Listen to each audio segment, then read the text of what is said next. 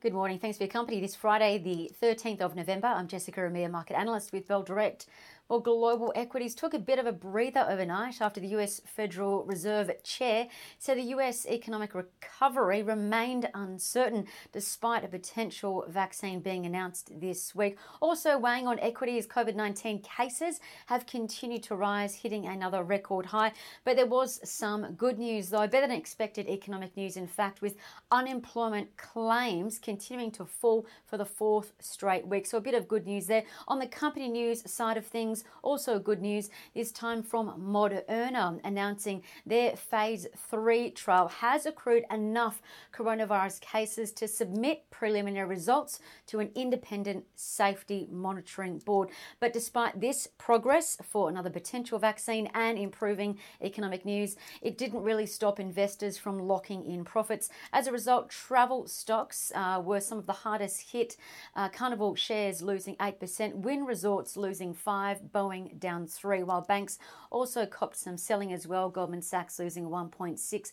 All in all, the three major indices finished in the red. The S&P 500 down one, the Dow Jones losing 1.1, while the Nasdaq lost at least 0.7 of a percent. Elsewhere, oil shifted gears into reverse, losing 1.2% to $40.95 US, while investors bought back into the safe haven precious metal of gold, which saw its price lift uh, 0.7% to 1875 US. Now, what does all this mean for local equities today? Well, it looks like the market will open lower. The futures were earlier suggesting a fall of 0.6 of a percent following the global pullback. Importantly, though, Aussie equities are up 3.7% this week. This is on top of last week's gain of 4.4%, which was the strongest weekly gain since May. So now the market is in nine month high territory, with money being put back to work as it historically does after a US election.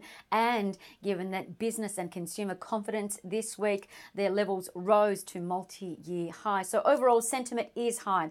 In terms of what to watch today, well, amid the pullback overnight, uh, expect some profit taking today. In particular, I'd be expecting the sector rotations that have stood out this week to, to somewhat reverse. So you could expect traders to sell out of travel and bank stocks today. AGMs, well, there's a fair few today. Next NextDC, Orocobre, and PolyNovo hold theirs. As for trading ideas that could be worth a look, Bell Potter upgraded the earth moving equipment company called Emeco Holdings, Holdings rather EHL, upgrading their buy rating and increasing their target to $1.